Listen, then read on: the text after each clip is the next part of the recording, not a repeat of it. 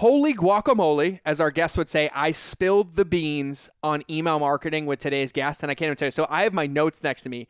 The biggest mistakes made when it comes to email, how consistency 10x to business in four months, the four biggest mistakes almost everybody makes in email marketing and how not to make them, the secrets to getting higher open rates and click through rates, and literally the exact process myself and the guest used to write our high converting emails. We broke down step by step her process and my process, and then the non negotiables when sending emails. Plus, we talk about avocados, turtles, and coffee for an obsessive amount. So I'm going to shut up. It's time to get into the episode. Let's go spill the beans on email and holy guac. Here we go. Cue the intro now. Are you ready to ethically scale your business? Good. Because this is the Mind of George podcast, where relationships beat algorithms and depth is the only direction when it comes to ethically scaling your business. Each Monday and Friday, I'll be the guy between your ears in the hoodie and pink shoes guiding you home, giving you the tools to extract, honor, and amplify your genius so you can be the light for your customers. Sound fabulous? Cool. Let's get into the episode. Welcome back to another episode of the Mind of George Show, where I couldn't be more stoked to have somebody who loves email just as much, if not a little bit more than I do. But email is her fourth favorite thing because she also loves avocados, turtles, and coffee first. But I am joined by one of my dear friends, one of my mastermind family members, somebody who I literally talk email with more than absolutely anybody, and the one person who, when emails me in my inbox, gets me to respond more than anybody because most of the time I feel like it's a trick. And so today, I know that we're going to unpack everything email, and this is going to be a fun one. So it doesn't matter if you're an entrepreneur with a business that sells services or products, you're just getting started, you've been doing this forever, you have no email list, or you have a giant one. I guarantee the gold that we're going to unpack today is great. So I just want to welcome to the show my dear friend, the queen of avocados, turtles, and coffee, Ashley. Welcome to the show. Oh my gosh, thank you so much for having me. I'm stoked. It's so easy. It's so easy. I feel like we have so many conversations offline about email, and I was like, I feel like we should bring them online so people can hear all the fun stuff we talk about with email. Oh my gosh, 100%. My husband was so thankful when I crossed or we crossed paths. He was like, "Finally, somebody else that you can talk about email with because I literally don't even know what you're talking about 95% of the time." I get that. I totally get that. So, before we get started, you listen to the show, you know what the first question's going to be, and so you've probably had prep time, but I'm going to ask it anyway. So, when you think back, when you look back in this career and however you got into this career, and you can go in the vein of business or your life or just email and in general, when you look back, what's the biggest mistake that you've recognized that you've made? And then what have you carried forward to mitigate it going into the future? 100%. So, the biggest thing, because I was thinking about this as well, I think my biggest turning point was I have held myself back so many times because of just uncertainty, that like fear of failure. And I remember trying to decide, am I actually going to go fully into email marketing? Is this something that I actually want to do? My very first thought around that was, I don't know who would actually pay me to write emails when there's so many other people who write emails. And so uh, just going through this process of really just taking those couple steps forward and just being like, all right, I'm just gonna take a baby step in and just doing this. And now it's turned into like this huge thing where now I'm like, all I do is write emails. That's mm-hmm. all I do every day is writing emails. And that turning point was so huge for me because if I wouldn't have just dove head on in and just did the things, I would probably still be like super miserable, working all the things, doing all the things, and just trying trying to navigate through a business that I absolutely hated at the time. I love it. I love it. I literally one of my favorite movies as a kid was What About Bob, and it was like baby steps, little psycho in that movie. So I love that. So when you think about that, and by the way, for everybody listening, I have Ashley write emails for me, and I have Ashley write emails for all of my clients as well because her level of humor and connection and comfort that she can take and put words into, like I learned from her as I do this as well. So just to give you props and kudos publicly on the podcast. And um, by the way, for those of you that listen or read our daily newsletter, Ed- Ashley's also the one who edits them all to make sure I don't sound like a grammatical nightmare or mess because like I just start flowing and she makes it make sense once I get it out of me. So when you think about that though, so like summarizing that back is like when you think about a lot of us in our journeys, we sit here and we're like, okay, I feel called to do this thing. I want to do this thing, but yet we like stay frozen. And yeah. so now you went from I don't think anyone's going to pay me to write their emails to literally now all you do is basically send proposals to people to write their emails and then write emails for them all day every day. And now. I'm assuming that it's happening on a different level. Like the wrapping paper might be changed and so now with that lesson, what are you bumped up against and where are you navigating that now at this new level to not stagnate but to just take baby steps and baby steps? Oh my gosh, that's such a good question because this is something that I feel like it, it, happens in every single turn. Yeah, you like accomplish one thing, you check it off, and then you come to the next and you're just like, okay, now what? So for me right now, what it looks like is getting super confident in knowing that I can charge a higher price point, knowing that I can separate myself from the masses because so often I was blending in with everybody else mm. in terms of with my price point and like the messaging and the copy and things that I was doing. But then my deliverables were just like totally, completely mind blowingly different than what everyone else was providing. So for me now, it's like really stepping into that confidence and owning my expertise and really making sure that I share that and not just hide behind like cute little Facebook posts of me and my dog or me and my kid and really focusing on sharing those results. Yeah, and I think a lot of it too, and, and just so everybody know, and I know Ashley won't mind, I have a lot of insider information because Ashley and I have been working together, like in the mastermind and with email and everything. So I'm gonna drive this a little bit because, like, I've watched you even in the last what, like four months? Has it been four months or so? Go yeah. from I don't know to I can't handle all the business coming my way, and I'm yeah. like Superwoman, hear me roar, and I am like the queen of email, and I'll take the king of relationship email. I'll take that title. and I've watched you do it, and I've looked at you a few times. I'm like, just tighten your seatbelt and enjoy the ride because it's coming and it's coming. When you look at that, right now that you think about that, like you love email, right? Just as you probably love email more than I do because I do a lot more than just email, but email's important to me. But you think about that, you have an increased demand, you're stepping into your confidence, you're doing it all and you're building this business and as you're navigating this what do you see as been like the most supportive thing that you've done? As you look at this you're like if i could pin yeah. down like god every time i did that thing or i thought that way or i practiced this or i leaned in for support it helped me get to the next level. What's been one of those things? Because literally like for those listening the last four months has been in my opinion a meteoric rise watching mm-hmm. you as you've stepped in and put these pieces where you're like, I'm owning this is yeah. what I do. It's okay to separate myself. And the moment you started doing that, I was like, okay, keep going. Just yeah. keep going. And so what's what have been some of the things that have helped you? Because I think for people listening, we're gonna talk about email. But I mm-hmm. think a lot of the things that you and I help people with email are directly correlated to the same conversation we're having right now. Totally, 100%. So I would say, honestly, that there's two pieces. I think the number one thing is consistency. And so often I would get bored with being consistent. And I think the biggest thing where I really struggled with was like, okay, okay, so I did the things, but now I want to go do something else because I was getting bored with it. And so that's where I would lean in. And that was like the second piece is like leaning in to have that support of knowing, no, just keep going. Like you just mentioned, just keep going. Like you're totally fine. No, just like, stay in your little bubble, stay on your path and just keep going because I was just getting bored with it. And I was like looking and looking for shiny objects and trying to figure it all out. And just being able to lean in and know that, hey, no, you're doing the things, you're doing things like the way you should be. Like that for me is super big uh, because I'm definitely a words of affirmation kind of person.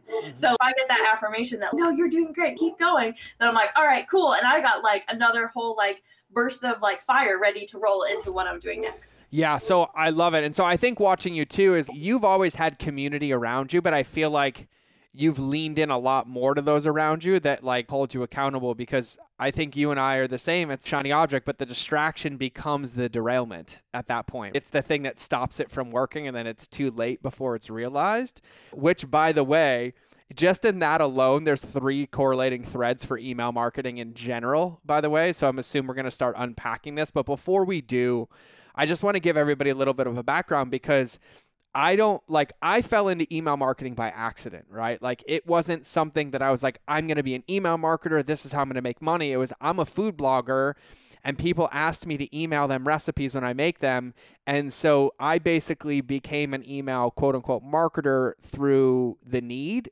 dictated by people, but then I fell in love with it because for me it's like a direct relationship to like the core of my business that are like my best friends. I look at email like I'm texting my best friend. You know this. But I want to know like how did you get here? And when did it start? What got you interested in email? When did you realize it was going to be email? Why do you love email? Give me the whole Ashley story. Oh my gosh, the whole Ashley story. Okay, so it actually started off when I was 14 years old. I actually self taught myself through library books how to code websites. I mm. had really big ambitions. When I was 14, I was like, I need, I want to become a reporter. I want to write. I want to do the things. And I was like, I need to have a blog. That was like my first instinct. I was like, people need to be able to read what I have to say. So I started creating these blogs and doing these things, and they never really went anywhere because I was honestly just like blogging about my teenage self, and it's not really that interesting. So so anyway, so I started doing these blogs, ended up going into college, did the whole corporate life and all of that. And I just found myself like outside of the box all the time. They were like, Ashley, like you are out here. We need you inside of this container. Mm. And I just felt, oh my gosh, like in anything that I did, I excelled at it because I'm, you know, just like doing the things.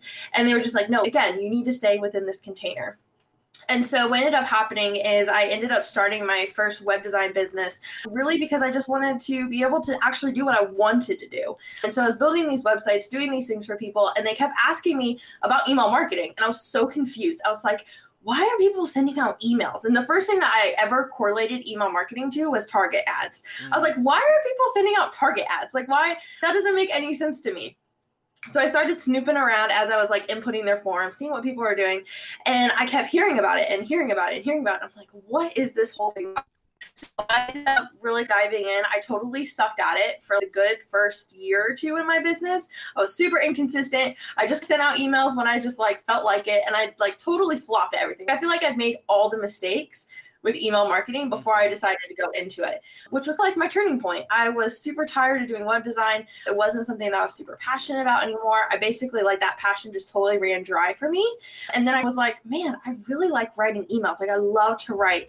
And I wasn't really into the blogging thing because I was like, there's a lot of technical things blogs and this by all means like there's so many different pieces to it.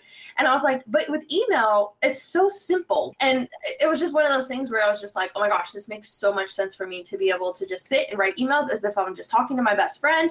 I know you correlate it with texting and it's like mm-hmm. the same process. And so what ended up happening is i came again to that breaking point because i was like basically doing all the things. I was a tech VA for some people. I was a blog writer, even though I absolutely hated it. I basically did everything mm. to be able to fill my plate. And I was working like 60 hour work week. Um, I didn't take a maternity leave. Like I'm talking like super drastic stuff just to keep my business afloat because I believed in it so incredibly much.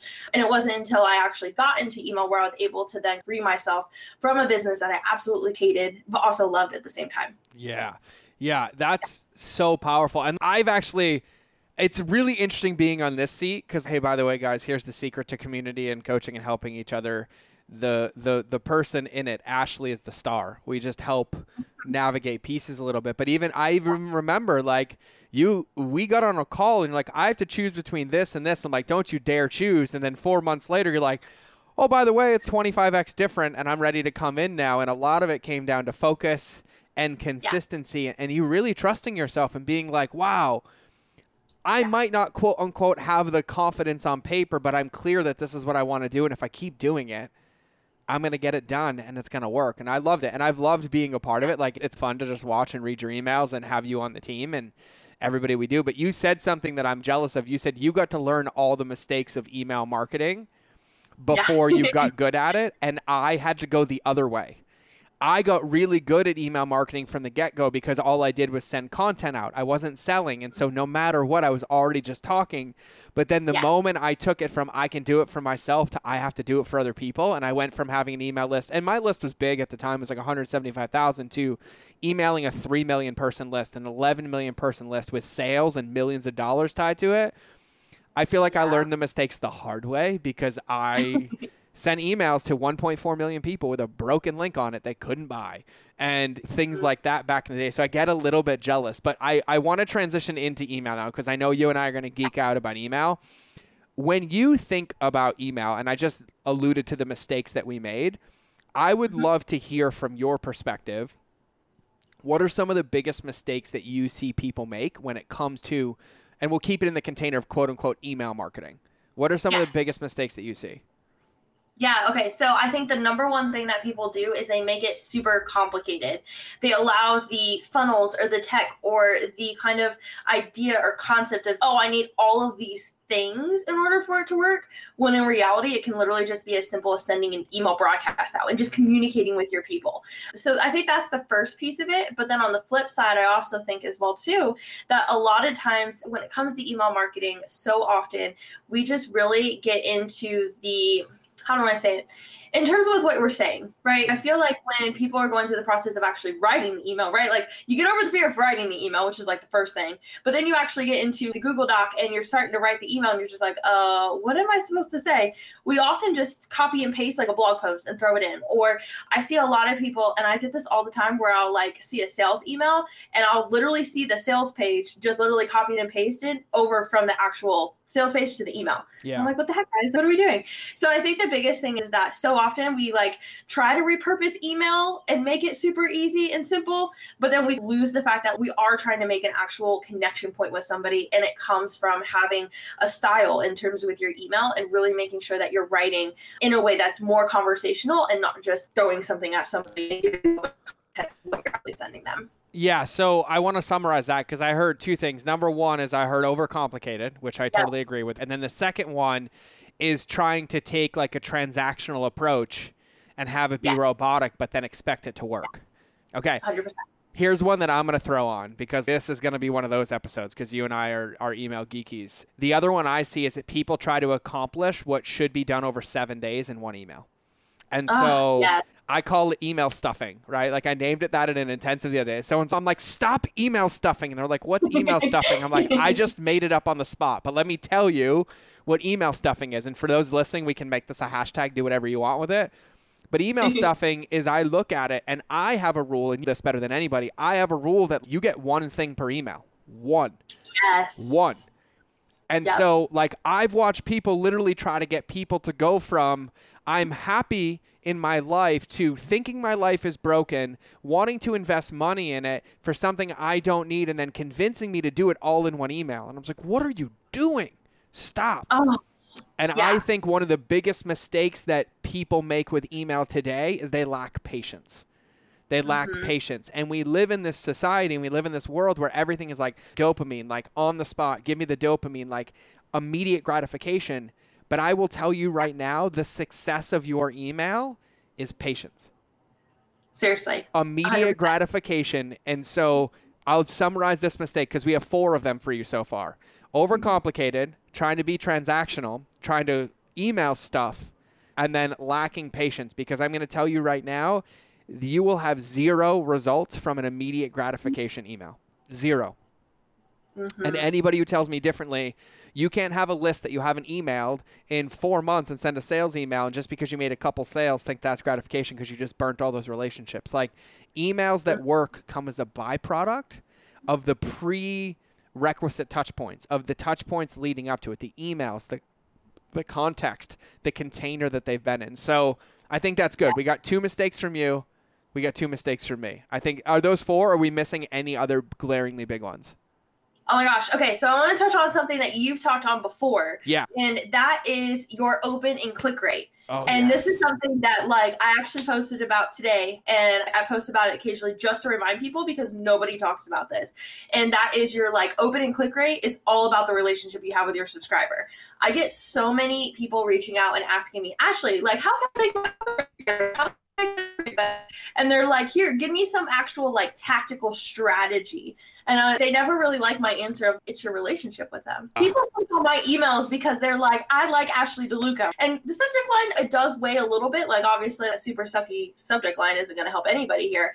But realistically, like, email marketing is really about that relationship. And that uh-huh. also comes with patience. It's just if you, like, with your best friend, like, if you don't keep in touch with your best friend, of course they're going to be like, what the heck, man? Like, what happened? Mm-hmm. But your email subscriber, like, you have to treat them in just the same manner with those consistent touch points. And also, too, making sure that you focus on like actually being there. Like totally.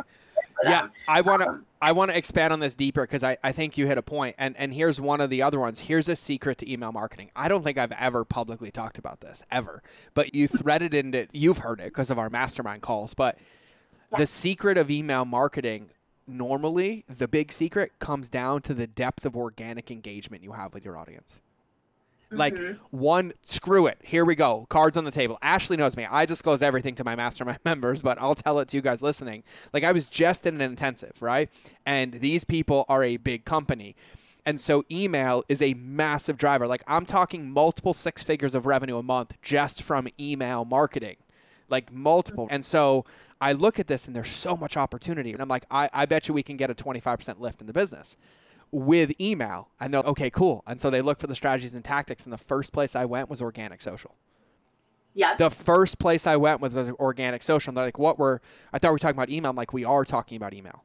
We're talking Yeah. about social triggers. We're talking about brand awareness. We're talking about front of mind because you have to remember that there is a symbiotic relationship between your email and every other touch point in your business. And so if you have social and you're not using it, guess what? That is going to negatively affect your email. If you're running paid traffic, and you're not responding to the ads or the things are getting slammed on the ads and your team's not in there and you're not running good content, that's going to affect your email.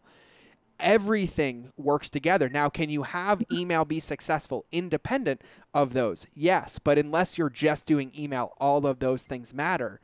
And so, Yeah. literally, when we think about open and click through rates, I'll hit the subject line for you too. I'm going to hit this because it's important because we've talked about this. I actually sent you this study from Litmus.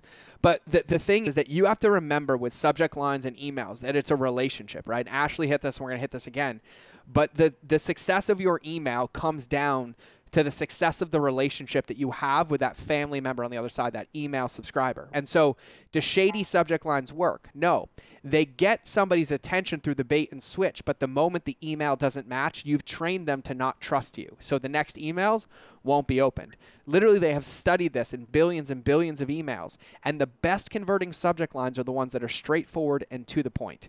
And so, the success of your open rates the success of your open rates comes down to your pre-existing relationship with your customer. The moment they open their inbox and they see the from name, the feeling that they get in their body is what dictates whether they open that email because that's what dictates of whether they even read the subject line or not. Then they go to the subject line and then when they click on the subject line and they open it, if that subject line does not match what's in the email, you've lost them. But if it does, you just added another touch point of trust and safety, which that before we even get to the content in the email is the determining factor of whether they ever open your next email or not.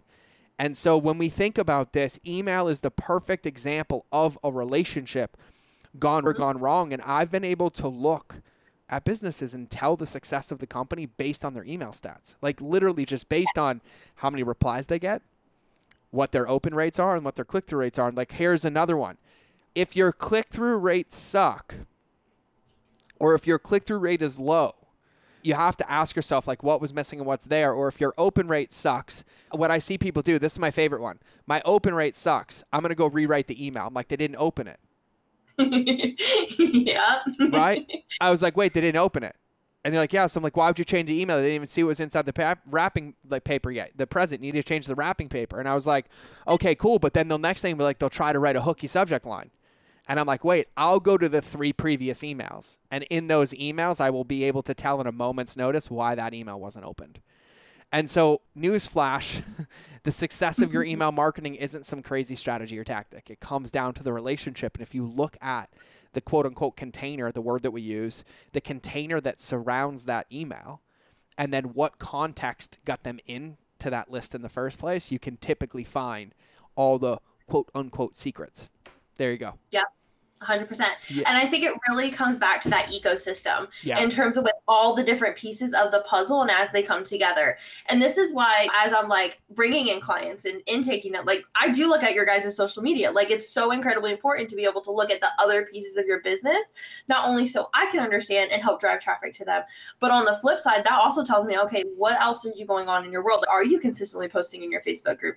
Or are you leaving your like favorite peeps high and dry? Mhm. It's really so incredibly important to make sure that you are that you're focused on not just email, but then also showing up for your other people as well too, because they're seeing you in both places. Yeah, yeah, no, I, I love it. And so I think I don't know, can you think of any other mistakes? I think that hits a lot of the big ones.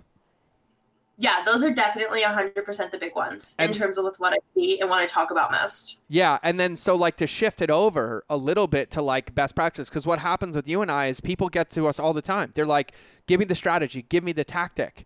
And my typical first response because I'm a smartass is I can't love your kids for you. Like the the thing is like you got to start with what. What are you trying to accomplish? And what I found is most of the time people don't even have the what. They're like, "Oh, I'm sending an email." I'm like, "Bro, what's the what?" I don't fucking care. You're sending an email. That's not the what. What are you trying to accomplish? Sending an email is a tool. And so I think Yeah. to shift it over a little bit, and I would love your thoughts on that. Like when you look at these things, like what are some of the best things that people can keep in their mind to to get their email successful, regardless of the content that goes on the inside of it? What are some of the things that you think through? I have my own list that I'll give you, but I want to hear yours first.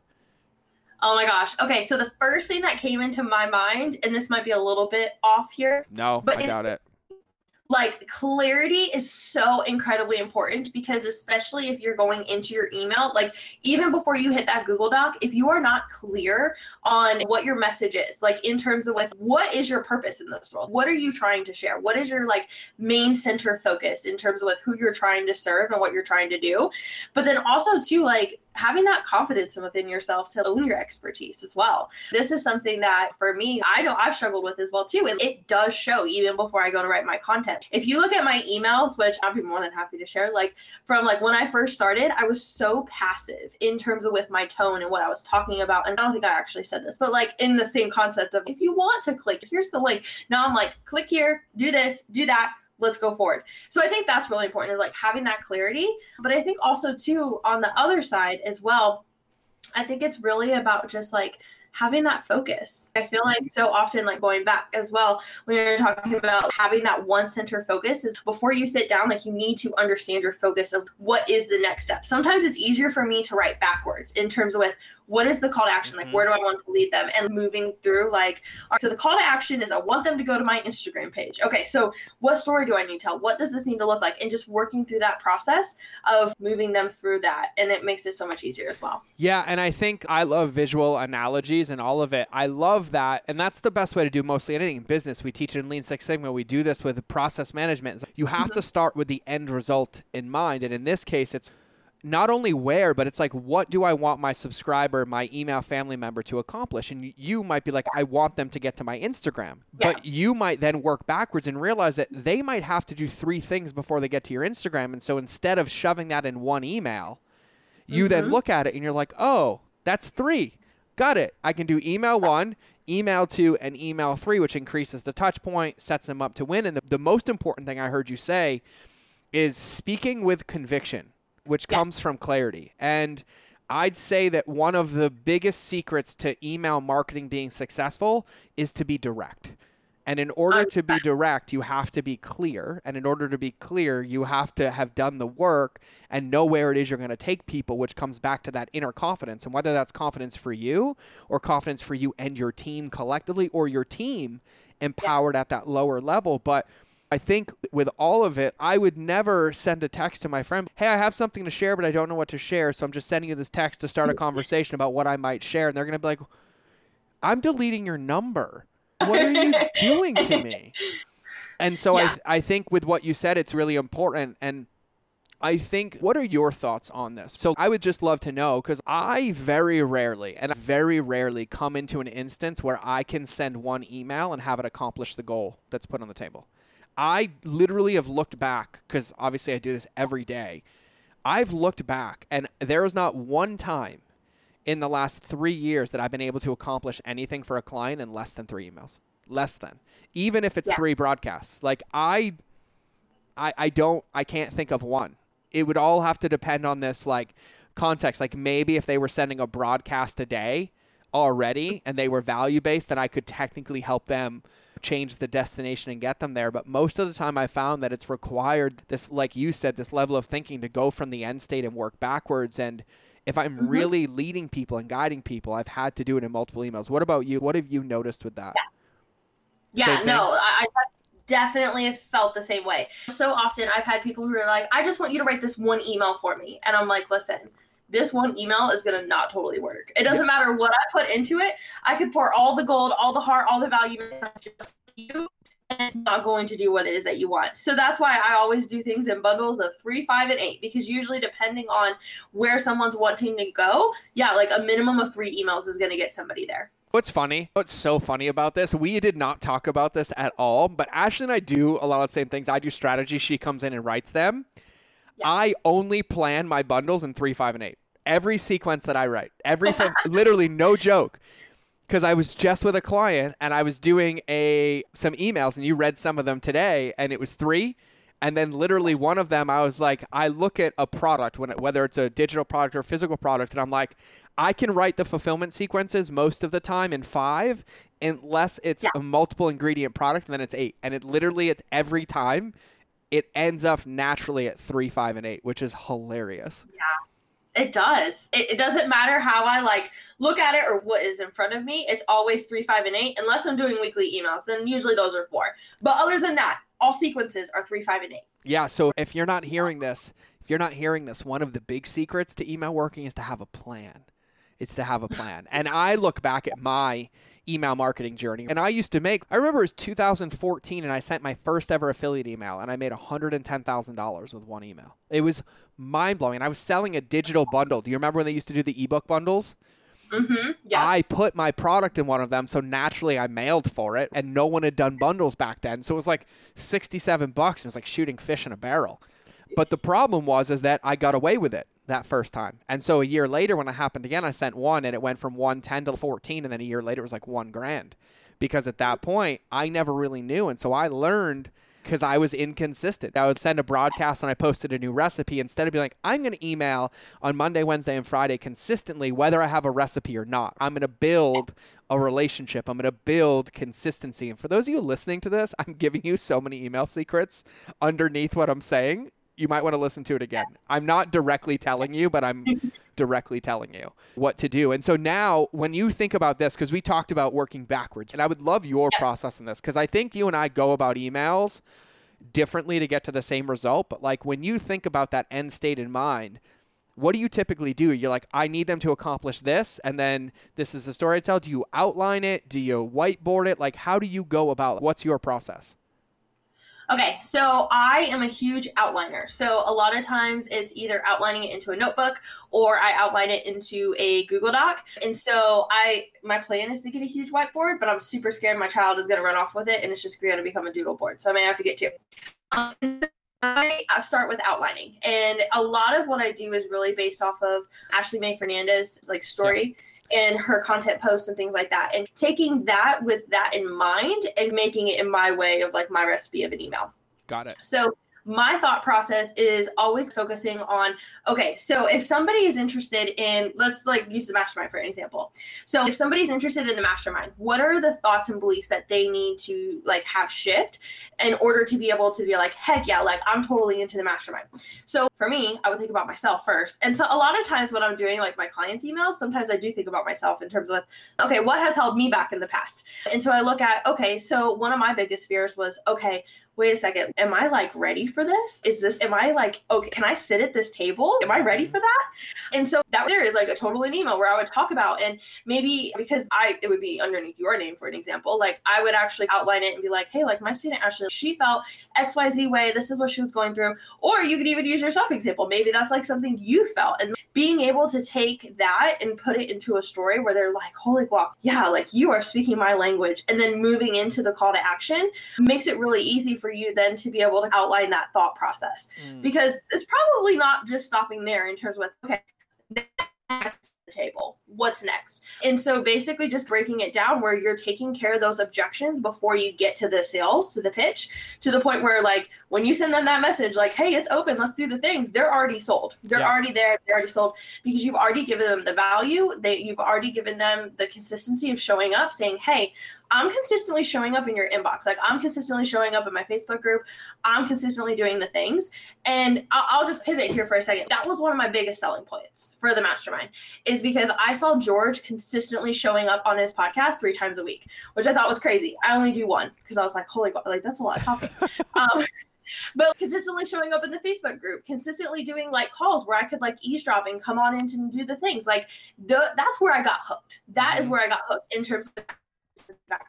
So if you can do that in your email marketing, you're showing up. And that is so much more than so many other coaches, strategists, people's at whatever you work, whatever you do, honestly, are doing. Most people are so lazy that they don't stick up and be consistent and do what they say they're gonna do. So if you can do that within your email marketing, that's the thing. That's Yeah. where I would go. Yeah, no, that answered your question. Yeah, no, I, I love it. I'm gonna I'm gonna give mine too. And you said a lot to unpack, right? You in, in all the best ways. Literally what I have found, it's not the best content that wins, it's the person who's the most consistent. Every Mhm, time. yeah. Because what we're willing to trade the present on the inside of the box for something that might not be as shiny in order to feel Yeah. safe to have it. And consistency creates safety. And if those guys, if everybody listening to this hasn't realized that every single buying decision, purchasing decision, enrolling decision is emotionally based, and the one emotion that people want is safety, because what's the one emotion that comes after buying is buyer's remorse and regret and guilt. And so we're pre-handling that. And so what I heard you say is, and I'm going to give my process is you think about what's the end state. We use my mastermind for example, right? And by the way, if you guys want in, let us know. Ashton and I hit us up. We would love to have you in the family. And by the way, our mastermind is a family. It is not the George show. It is we work together every day for everybody to win.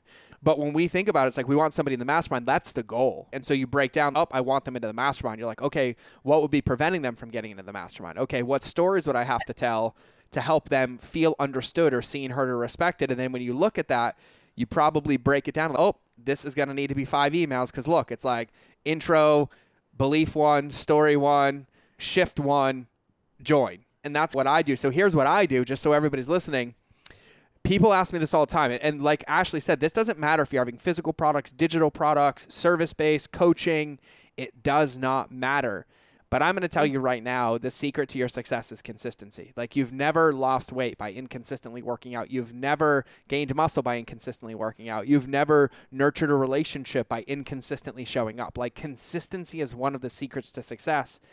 And email marketing is your literally keel in the water because every day you have the opportunity to literally be consistent with a touch point. And so that's how I view mm-hmm. it. And by the way, Ashley has seen our daily newsletter open rates. I send an email a day and we did it for 90 days. And we're averaging an open rate of 88% across 90 emails. And when I do put a click in, we're getting 40 to 80% and we're getting ready to do another season of them. I had to break them up into seasons, and so we're getting ready to do another season. But really, each email takes probably what 30 seconds to read every day, and they add value and they're consistent, and so they're there. There's a lot in there, but what I do is I look at that, and you're like, hey, let's say it's your mastermind, or we're selling your email program, or selling your product. You come to me, and you're like, hey, this is what I want them to do. I'm like, cool. And so then I ask you, I'm like, hey, what are all the things they need to know in order to be successful? And then I write each thing on one sticky note.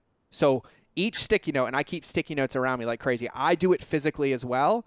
And so I literally will write on the sticky note, oh, the mistakes people make. And then I'm like, okay, next sticky.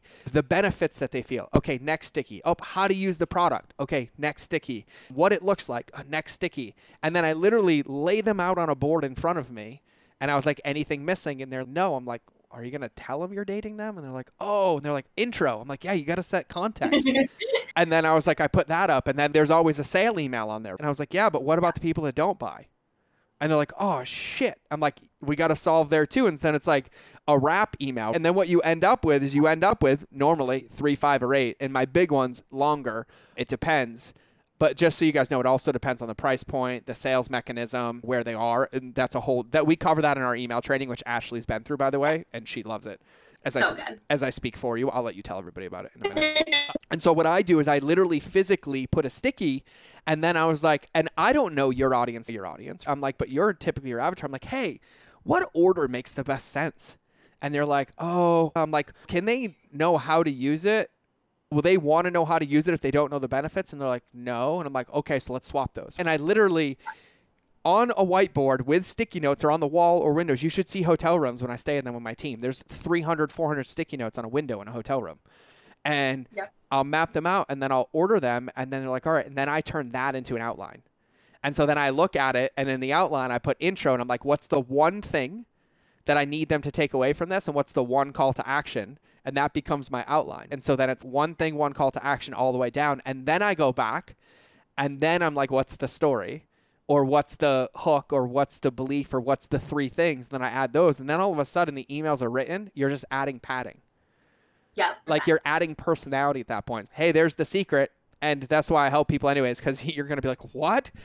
Don't worry, you'll see it. But that's kind of how I get there. It's all in a journey, all of it. And I think the biggest thing with email is remembering that it is a journey. It's a journey that takes time, and it's okay because, and if I asked, and I'd ask anybody listening, I'd ask you, would you ever want somebody to sign up for your email list and only stay on it for a day? Then don't write emails that only solve for a day. Exactly. And so this is a very different game. And like I just walked into a company at a very high level doing 12 million a year and the problem is they've been going down month over month because they're feeling the pain of only sending sales emails from six months ago. Mm. Because the amount of time it takes to have that realized in revenue yeah. gets to a point where you can't get it back for another 12 months. It's like when you break up in a relationship, they're like, oh, it takes like a year for every month you're together. I was like, if it took six months for it to go down, it's going to take two times that to get back up because you got to get from negative to neutral and then neutral back up. And yeah. so I I think that's it. So I think that covers your process, my process, and that's how I, I think about it. Now, when you think about email, and now we know your process, we know the mistakes that people make, right? What are some of the best practices that like you think are like non-negotiables people should carry forward they should have in their front of their mind i should never send an email unless i thought about this or i should never hit schedule until i checked this what are those non-negotiables for you that you see people commonly make mistakes. Okay, so oh my gosh, yes. So we covered a lot of them already. And let me tell you what, I wish I had this podcast episode when I first started doing email marketing because this would seriously cut to the chase so much faster than anything else like I have ever studied or learned or any of the things. I would say the first piece of this is definitely making sure, obviously, that it flows, right? Mm-hmm. In terms of with the bottom, the middle, and the like the whole thing a lot of times what I see is that people will have a story or they'll add something in that's quote unquote value based, but then it doesn't match the call to action whatsoever. It's like super random. It's super like off the cuff. It doesn't make any sense. It doesn't, it's not enticing. So you want to make sure that like your whole email flows on through to the point where they're already finding that link. They're already looking to click on it even before they get to that point when their like eyes are going through.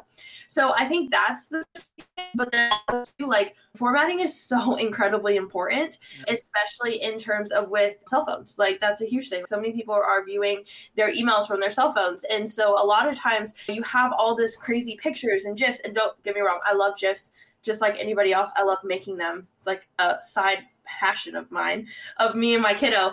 But what ends up happening is we have all these different pieces that we're trying to put together in email and it gets very confusing very quickly, mm-hmm. especially when you have tons of pictures and formatting thing. And guys, just keep it super simple. Like just make it super simple to the point where it just looks like an email that you literally just typed up and sent on over to somebody. So those are like two pieces that I always look out for and just make sure that okay, does this make sense? That's usually the biggest thing. But then also too making sure that like the formatting's on point, that everything is good to go, nothing looks wonky, everything works. Holy guac, yes. Oh my god, like making sure the links work. That's so big. And just making sure that also too you're sending it out to the right segment of your audience as well. Yeah, which leads me to a couple of questions. How often do you actually send an email to the entire list? Oh boy, not often. I'd say I probably only send an email to the entire list 2% of the time. Yeah, it's not very often at all. yeah, okay. yeah. I wanted to see where you were as well because I want everybody listening to this to pick up on what was just said without saying it. I yeah. literally only send to the whole list less than 2%. It's probably even less than that if I really looked at it, and Ashley is the same way independently. Yeah. So I want you to hear that because personalization and segmentation is one of the keys here. And you said another thing in what are the best practices that I think is important to understand.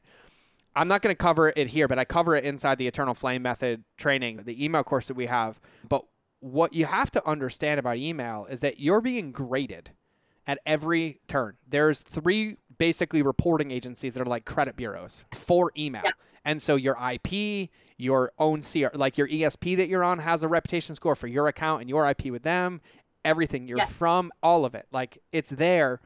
And what I can't understand with people is how many times they knowingly put themselves into spam boxes and then get pissed that they end up in spam. And so oh. Yes. you, you said it earlier when checking the emails, keeping it simple. One of the reasons I say one location and one destination is because anything more triggers spam. But I literally, this happened the other day. I helped a company write their emails and I love them. And then they added a header and footer and they added 21 links to the email. 21 links to the email, right? Because every header menu linked, the footer menu had Instagram, mm. Facebook, Twitter. Here's a news flash. If they're reading your email, they want to be in your fucking inbox. Stop trying to send them to Facebook. Stop trying to send them to Instagram unless you're sending them a dedicated email to that place for that reason on purpose. And so Yeah. you said make sure you check your links and make sure they work. I'd say make sure you only have one and you keep it Yeah. that way. And it goes all the way back to one of the mistakes in the beginning that we talked about is that everybody overcomplicates this, right?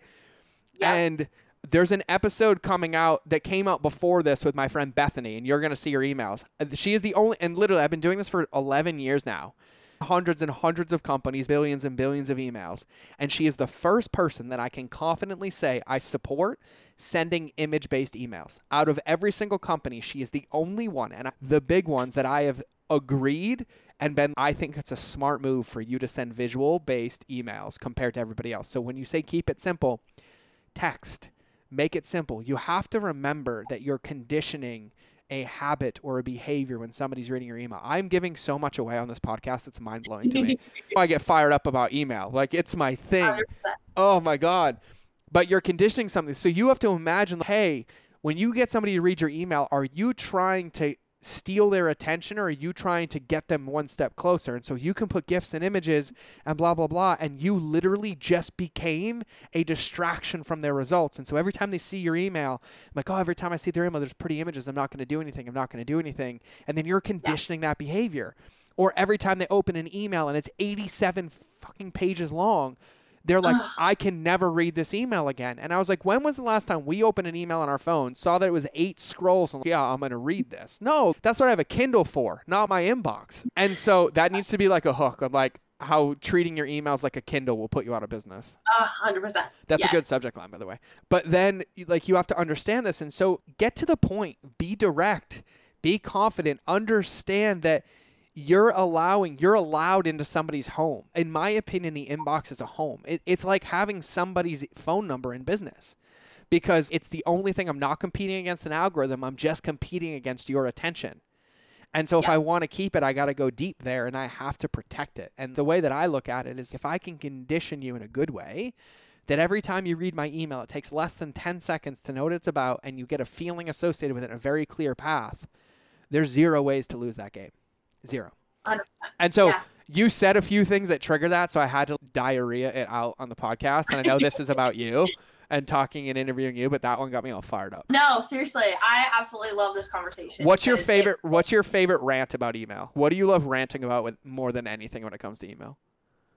Oh, gosh, I feel like I could definitely rant on all the things, but I think the biggest thing is definitely just location of all these funnels. I worked with one particular client who literally had like more funnels than I knew what to do with. Mm. And it was upsell this, downsell this. And it was such a cobwebbed mess Yeah. of like, where does somebody go and where do they end up? And I feel like this is very much so a mentality that we've picked up with like this new like funnel world is that, oh my gosh, we have to have this upsell to do this downsell and go here and do this. And then you try to create email sequences off of this because you know that, okay, I need to have fulfillment. I want to move them. I want to do what George is saying. But then you get so overwhelmed because you have so many different things that is just mm-hmm. wait a second come on let's get back to the basics just focus on what you really want to sell and stop trying to take people on an endless like clicking buying journey that actually doesn't serve them or you in the long run Totally. And you can't scale a complicated business or a complicated offer or get any data or anything like that.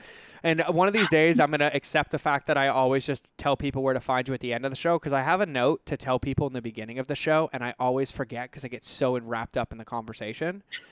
And so, just for everybody wondering and listening right now, Ashley's in my world everywhere. She's in our Facebook group, she's in our mastermind, she's now on the podcast. You will find her all in the world. But when people want more avocados, turtles, and coffee, what is your website and where can they find you? Yeah, 100%. So you can find me at all the places over at ashleykdeluca.com. Sweet. Now that we have that out of the way, I'll say it like 25 more times, but it's Ashley K. DeLuca, D E L U C A dot com. And it's Ashley, A S H L E Y K, and then DeLuca.com. And we'll have it in the show notes and everything. What's the current book you're reading? Oh my gosh. So I have been trying to trudge through, but have been doing very good of reading Clockwork. Clockwork Yes. has been so good. Yeah, it's one of those things where my toddler has been like sitting with me and wanting to steal my iPad to go watch Bubble Guppies. And I'm like, no, it's mom's reading time. Give me a break here. It's been so good. I Okay. absolutely love it. So current read Clockwork, which I recommend for everybody. I, I gave Ashley a list. I was like, read these in this order for your business. And so she's she's crushing. Absolute favorite food. Oh my gosh. Uh, let's see. I have Chipotle sitting here, but that's only because my husband works there. Not that, definitely. Frosted animal crackers with Yes. the sprinkle. This is just so everybody knows. This was one of my favorite questions. So I ask everybody when they join the mastermind. On the last survey question, I asked them, "What is your all-time favorite food?" And Ashley put in frosted animal crackers, and I legitimately spit my coffee out when I read it because it comes to my inbox, and so she fills it out, and I'm reading it, and I was like, "You would," and it made so much sense, and I loved it so much. It made my heart absolutely happy. And so, if you could give people one thing to remember when it comes to email right now, if you literally had a tattoo a gun in your hand and you could tattoo it on their brain and they would remember it every day for the rest of their business life and career when it comes to email marketing, what is the one thing that you would want people to take away and remember no matter what? Oh my gosh, just keep it simple. Like literally, I think the biggest thing is that even for me within my business, I have let that fear hold me back in so many different ways. Just send the email. Like it doesn't have to be perfect. It doesn't have to be in any which way. If I would have never started sending those emails back in gosh, 2017 that were super crappy and terrible and awful, I would have never come to this point where I'm now writing awesome emails. So mm-hmm. making sure that you just go and email is like your key to just moving forward and getting out of your own way. Yeah, I love it. And listen, with email, it's supposed to be simple. And Ashley just said a few things in that answer that gave you more answers. Transparency always wins, authenticity wins, being human always wins. Email is just a relationship with people. And it's how you practice it and do it. And so, for those of you listening right now, and Ashley will vouch for this, I have I did an on-demand training on this, literally like three principles to put into practice right away for this and email. And the training is free. It leads into our email course, the Eternal Flame Method, which I highly recommend that every one of you get. But if you want to watch the on-demand training, go to theeternalflamemethod.com, the and then eternal because email is the flame that runs forever in your business. Some, you know, analogies and metaphors here. But the eternalflamemethod.com and you can watch the on-demand training, just jump in, register and do it. Okay, cool. So, god, we covered a lot. We covered mistakes. We covered we covered consistency mistakes. We covered the secrets to getting higher open rates and click through rates. We covered the exact process we use to write highly converting emails, non negotiables when sending emails. What did we miss, Ashley DeLuca? What did we miss? Okay, I want to talk about the course really quick. I gotta say something. Okay.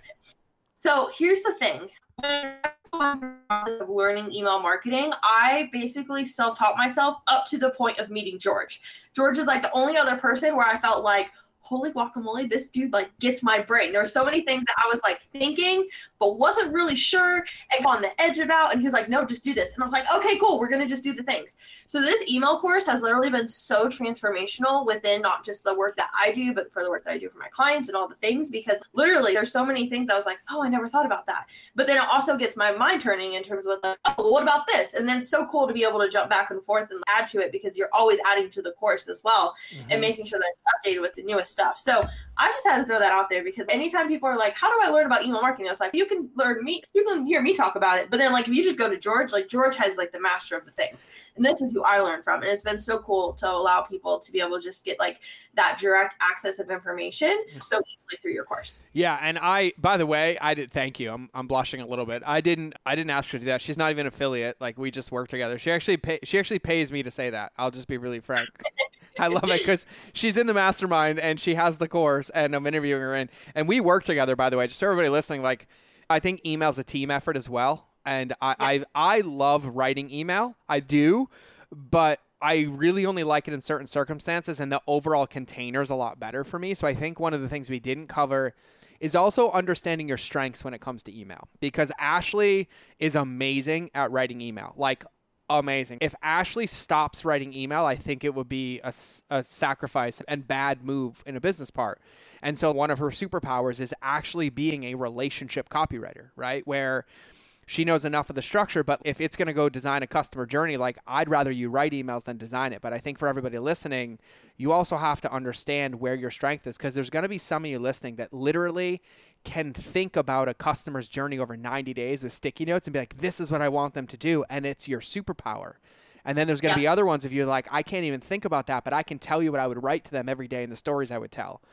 And I think yeah. one of the things that it took me the longest time to learn was not trying to be someone or something I'm not and allowing me to play into my strengths. And so what I really was good at was the container, right? Like the journey, the three, five, eight, the escalation, the everything. And I was like, I don't want to be a conversion copywriter. I just want to talk to people. But that actually turned into one of my strengths because I would just send an email of what I would send to you and yeah. then it started to work but then I, it helped me hone my craft but then i also realized that there's times that i want stories. I want open loops and, and really good journeys that i can't write so now i know that. And so i think it's important to play to your strengths. Yep 100%. and then and i'm going to say this because i just did an episode on this. Did you listen to the like 89 million reasons to only use convertkit episode. Yes. Yeah. Yeah. I love that one. And so ConvertKit's what I use 99% of the time. And there's a few rare instances where I use ConvertKit and Klaviyo, but it's only for physical product e commerce brands that require a visual presence once in a while. And so I use Klaviyo for some of the transactionals and then a visual presence and I use ConvertKit for everything else. And so if you guys are wondering what I recommend, what Ashley recommends, go yeah. to useconvertkit.com, www.useconvertkit.com. But I did this whole episode on why you should use ConvertKit and one of my favorite ones and I think you would agree to this. One of my other favorite mistakes and I say favorite because it's the easiest coachable point ever. My favorite mistakes that people make is they try to build everything themselves.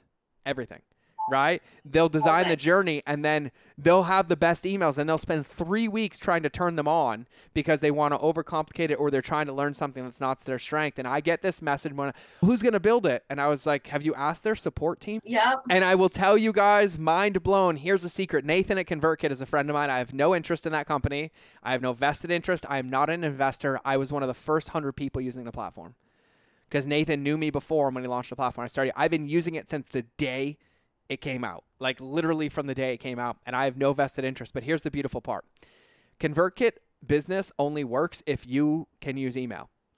So their customer service is incentivized to help you. And so there are still times to this day where I know that platform inside and out. And I'm like, hey guys, I can't figure this out. And they'll literally send me a Loom video and they'll be like, oh, we built it for you and here's how to do it next time. And so if you take what Ashley said earlier and you have the clarity of like, oh, this is what I want them to do, this is what's going to go in the email, these are my emails, and then you get them in, they'll help you get the tech pieces or you find somebody who's an expert that only takes five minutes. And so that's a really important one. Okay. I think we got it all. I, we're going to have, we'll have to do round two email. You down for a round two on email? hundred percent. I feel I can talk about email Okay, I feel like I didn't talk as much in the beginning, and then as we got fired up, I started talking more. Now I'm like ready to rip the curtains back on email. For those of you listening, if you want Ashley and I to do email round two, tell us on social. So hit us up in our Facebook group, Relationships Beat Algorithms. She's in there, or tag us on social. Tell us that you want to do email number two, and then tell us what you want us to talk about, because I have a feeling we'll spill the beans. Yes, give us all the questions. I love questions. And by the way, like I giggled if you guys heard me giggling when Ashley was talking because like I've known her for a while, so she says all the things that it makes me laugh, and she says "holy guac" all the time, which I love. And so those are the mannerisms that go in her emails. And by the way, for anybody who's I want to see a good example, like you can sign up for my daily newsletter, which you've already heard about in other podcasts, but go check out Ashley's website. I will say this, and I'm going to give her kudos. She tricked me in the best way possible a couple months ago because I got an email in my inbox from her and I literally was like, God, we never talk on email. Why are you emailing me? We always talk on Facebook Messenger. And I literally opened the email and responded before I realized that you sent that email to your list. Yeah, and yeah. My best friend did the same thing. I like, literally messaged Ashley and I was like, "You biatch," in the best way. Like you got me, and and it wasn't tricky. It was literally like it was the same message you would have sent me via Messenger, and you sent it yeah. via email and I responded and I was like, you got to be kidding me. And so it takes a lot for me to respond. You got me good, so I want to give you kudos. So for everybody listening, because we're gonna wrap right now, Ashley, um, make sure you guys check her out at ashleykdeluca.com. But if you could leave everybody with one thought, one takeaway, the last impression of Ashley K. DeLuca on this podcast, what would it be? Oh my gosh, do it messy. Do it 100% messy, yes. even if you have the toddler in the background um, stealing your pen and trying to grab the potato chips off your desk just go for it. Like regardless of what portion of it is in your business, whether it's email, whether it's just making doing that Facebook live, just do it messy and just do it. You'll feel so much better and you'll come in so much more confident on the next round. Oh my god, I love it. I love it. The secret is to do it messy with avocados, turtles, coffee, and guacamole, which comes from avocados. So I think it's all encompassing. thank you so much for being here. All right, everybody. Thank you for listening to another episode of the Mind of George show. Uh, it's been an absolute pleasure. I think we're going to do round two anyways, but please make sure you check out Ashley. Make sure you subscribe to the podcast. Make sure you review it because I don't even know if I talk about that in the outro.